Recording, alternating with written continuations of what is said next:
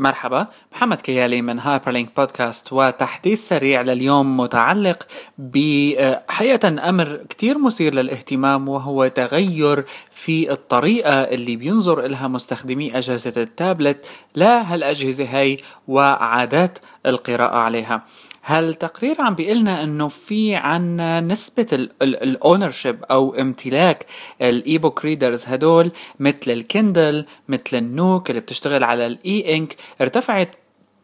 من 10% بديسمبر ل 19% ب January و طبعا ال ownership هي لل tablet computers الثانية مثل الآيبادز والكندل فاير الآيبادز والكندل فاير اللي متقدمة أكثر آه، زادت من 10 ل 19% أيضا.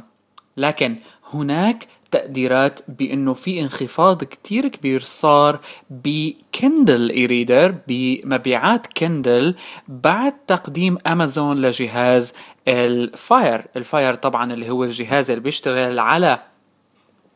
Android واللي بيدعم الألوان واللي بيدعم التطبيقات أيضا. هالانخفاض هاد يعني حقيقة إذا بدنا نحوله لعالم الأرقام ال Kindle e-reader ال e-reader sales ال sales تبعت ال e-reader من Kindle صار فيها إنه نزلت 75%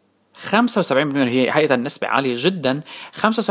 من 7 مليون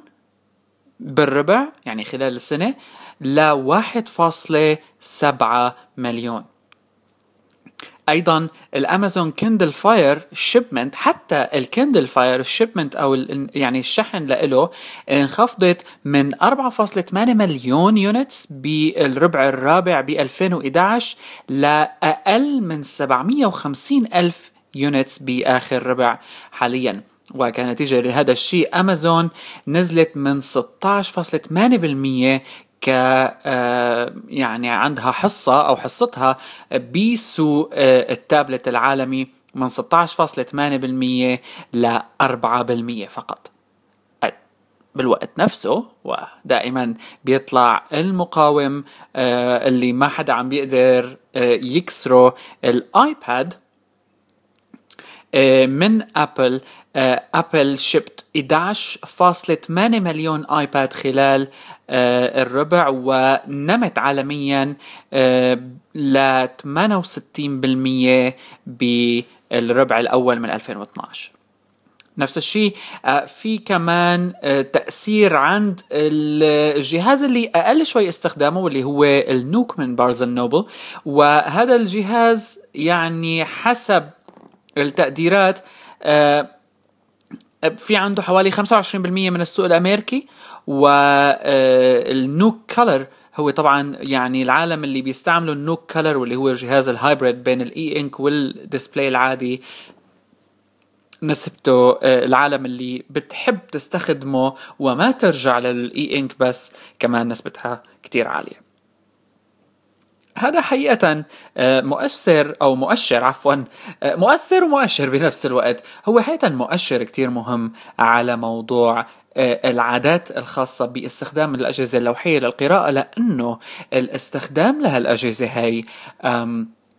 كنا نقول مستقبل بالماضي إنه مستقبلا هناك سوق آه، صامد للناس اللي بتحب ال E Ink display بس الحبر الإلكتروني ما بدها أي تشويش من أجهزة أخرى مثل ال iPad اللي بتحتوي على ألعاب بتحتوي على multimedia لا بدها جهاز تقرأ فيه الكتاب وبس. لكن الحقيقة إنه الناس عم بتميل أكثر لإنها تحمل الكتب الأجهزة عفوا اللي متطورة الأجهزة اللي بتعرض فيديو وبتقرأ كتب وأيضا مش بالضرورة شغالة تكون على اي انك مش بالضرورة تكون شغالة على حبر إلكتروني. يمكن